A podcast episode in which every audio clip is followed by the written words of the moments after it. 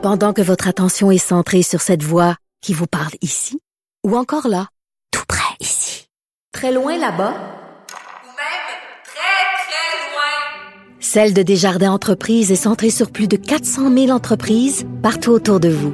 Depuis plus de 120 ans, nos équipes dédiées accompagnent les entrepreneurs d'ici à chaque étape pour qu'ils puissent rester centrés sur ce qui compte, la croissance de leur entreprise. Avocat à la barre. Alors je procède à la lecture du verdict. Avec François-David Bernier. Les meilleures plaidoiries que vous entendrez. Cube Radio. Les crimes sexuels. Il y aurait plus de dénonciations pour les agressions. On sait que les victimes d'agressions sexuelles euh, se sont plus que jamais tournées vers les tribunaux pour dénoncer leurs bourreaux l'année dernière. Ça, c'est tout ça selon euh, des données que le Journal de Montréal, le Journal de Québec ont obtenues avec la loi sur l'accès à l'information. Et on voulait en savoir plus, donc on parle avec euh, Maître Sophie Gagnon, directrice de Jury Pop, qui est avec nous. Bonjour. Bonjour, Mme Bernier.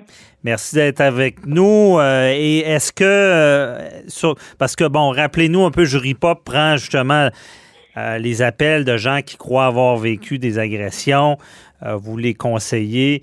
Et est-ce que vous sentez ce, ce, ce changement-là chez euh, les victimes présumées?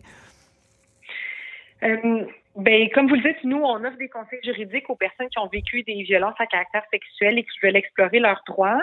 Euh, puis je vous dirais que c'est difficile pour nous là d'établir une tendance parce que ça fait seulement depuis juin 2020 là, que ces services-là sont offerts. Mhm. donc les services qu'on offre, en fait, témoigne d'une bonification des ressources sur le terrain pour accompagner les personnes victimes et les survivantes. Et selon moi, c'est ce genre de bonification-là, entre autres, là, qui explique euh, le, bon de plaintes qui ont été faites à la police dans les dernières années. Mm-hmm. Donc, il y a une, sorte de prise de conscience des victimes. Oh, écoutez, il y a une prise de conscience, mais il y a surtout, je crois, un mouvement de, de libération de la parole, c'est-à-dire que euh, historiquement, c'était et c'est toujours là, euh, tabou de dénoncer des violences à caractère sexuel. Souvent, ça s'accompagne d'un sentiment de honte, d'un sentiment de culpabilité et des mouvements comme moi aussi, comme la vague de dénonciation de l'été dernier, mais ça montre aux personnes victimes ou aux survivantes qu'elles ne sont pas seules. Et ça, c'est sûr que ça peut être réconfortant, ça peut donner euh, du courage, de l'énergie pour aller dénoncer. Euh, et dans les dernières années, il y a plusieurs ressources qui ont été soit mises en place, comme les services de jury pop, mhm. ou encore bonifiées. Je pense à certains services au DPCP de certains CAVAC euh, qui font en sorte que les, personnes victimes, les survivantes, se trouvent moins seules quand, elles, souhaitent explorer leurs options et éventuellement porter plainte. Mhm. Est-ce que euh, dans les appels, est-ce qu'il y a une, une, crainte qui est présente, justement, vous parlez de tabou, de honte, est-ce que euh, les gens qui voudraient dénoncer ont peur que la confidentialité soit levée, puis qu'ils soient reconnus, puis qu'ils doivent affronter d'autres personnes vis-à-vis -vis de tout ça? C'est sûr que la, le, désir d'anonymat, de confidentialité, c'est un frein à la dénonciation. Euh, nous, ça nous arrive là que des personnes nous appellent puis nous disent ben moi j'aimerais ça euh, soit porter plainte ou encore j'aimerais ça m'assurer que la personne ne récidive plus, mais je ne souhaite pas que mon identité soit connue et surtout je ne souhaite pas que cette personne-là sache que j'ai porté plainte contre elle. Ben malheureusement le système peut juste se saisir d'une agression sexuelle si une plainte est déposée.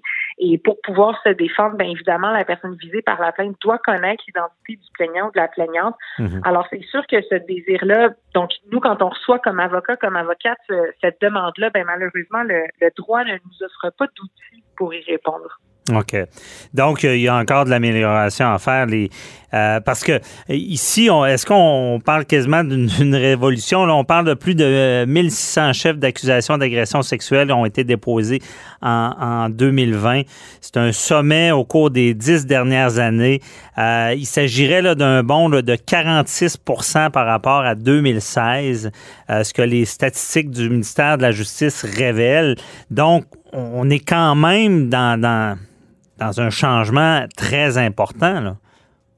Oui, puis quand on regarde les statistiques, c'est vraiment à partir de 2017 que ça commence à augmenter et ça, c'est une augmentation constante depuis 2017. Donc, c'est vraiment le point tournant, c'est manifestement le mouvement moi aussi. Euh, puis c'est encourageant de voir ces chiffres-là parce que euh, selon les dernières données de Statistique Canada, les agressions sexuelles sont le seul crime violent au Canada dont l'occurrence ne diminue pas. C'est-à-dire que tous les autres crimes violents contre la personne, les meurtres, les voies de fait, euh, ben, on, remarque une diminution d'année en année, mais pas les agressions sexuelles. Mhm. Euh, alors c'est sûr qu'il faut une panoplie d'actions pour que pour que ça diminue. La justice n'est pas la seule, mais ça fait ça fait très certainement partie des solutions. OK. Et euh, quand on parle de. Parce que, bon, tout à l'heure, on parlait bon, du tabou, de la honte. Est-ce que vous, chez Jury Pop, vous voyez d'un bon oeil l'instauration de, tribunaux spécialisés en matière d'agression sexuelle? Mais ce qu'on voit d'un bon oeil, c'est euh, l'intention de placer la personne victime et la survivante au centre des procédures judiciaires. Donc concrètement, qu'est-ce que ça veut dire? Euh, Ça veut dire de s'assurer de réduire les délais, euh, de s'assurer qu'elle ait accès à de l'information lorsqu'elle en a besoin à chacune des étapes du, du processus, euh, qu'elle soit accompagnée par une intervenante. qu'elle ait toujours le même ou la même procureur de la couronne qui soit assigné à son dossier.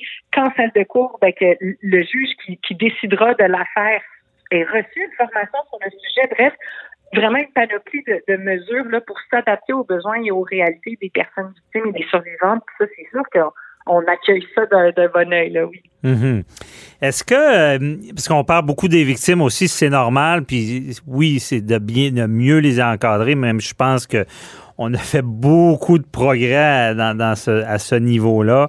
Mais euh, est-ce qu'il faut parler des agresseurs aussi qui, euh, qui a des ressources pour. Est-ce que euh, en 2021, il, y a, des outils pour des personnes qui auraient des problèmes justement de violence, où on parle souvent de la violence conjugale ou d'agression. Oui, donc c'est quand même des enjeux différents. je me concentrerai plus sur la violence euh, sexuelle. Mhm. Euh, puis pour prévenir, puis là je, sors un peu de mon expertise d'avocat. Ouais à mon humble avis, c'est un changement de, de, de, culture qui est requis euh, pour que l'occurrence des crimes sexuels diminue. Je pense vraiment que c'est un enjeu de culture, de société, d'éducation. Euh, faut qu'on se faut qu'on définisse ensemble qu'est-ce que c'est un rapport sexuel qui est sain, qui est consensuel, qui est agréable pour tout le monde qui y participe. Mhm. euh, comment est-ce qu'on cesse d'objectiviser les femmes, le corps des femmes? Euh, alors, c'est ce qui va être requis, selon moi, pour, euh, pour que pour que on, assiste enfin à une éradication de la violence sexuelle. Oui, je comprends. Et justement, à ce sujet, est-ce que euh, on se rend compte, parce qu'on sait que même dans le milieu de travail, dans des, ça, ça semble avoir beaucoup évolué, mais c'est ça, c'est l'incompréhension, le, tabou, euh, excusez l'expression, le mononcle cochon, ça, ça existe encore. Il y a encore de l'éducation à faire dans ce sens-là. Là. C'est certain. Puis d'ailleurs, une des raisons pour laquelle des personnes se sont se sont tournées vers les réseaux sociaux cet été, ben c'est justement parce que ce qu'elles souhaitaient faire, c'était pas nécessairement d'envoyer quelqu'un en prison, c'était d'envoyer un, un, signal à l'effet que la complicité tacite de l'entourage, de la famille, du milieu de travail, du cercle d'amis, quand justement un monon cochon ou un ami déplacé mm-hmm a des comportements inacceptables de manière répétée, euh, ben, elle souhaitait dénoncer ça publiquement. Euh, alors, il faut effectivement le mettre fin euh, à l'omerta qui entoure un peu des comportements comme ça qu'on continue trop souvent d'accepter. Oui. Et euh, est-ce que vous sentez que les, gens qui, qui, appellent, qui s'informent, est-ce que cette fameuse ligne mince, ligne rouge, on va l'appeler, de, de l'agression, est-ce que les gens comprennent bien euh, c'est quoi justement une agression?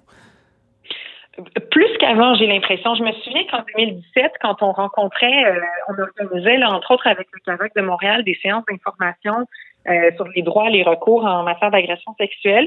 Puis je me souviens qu'à l'époque, on avait souvent à démystifier qu'est-ce que c'est en droit criminel une agression sexuelle.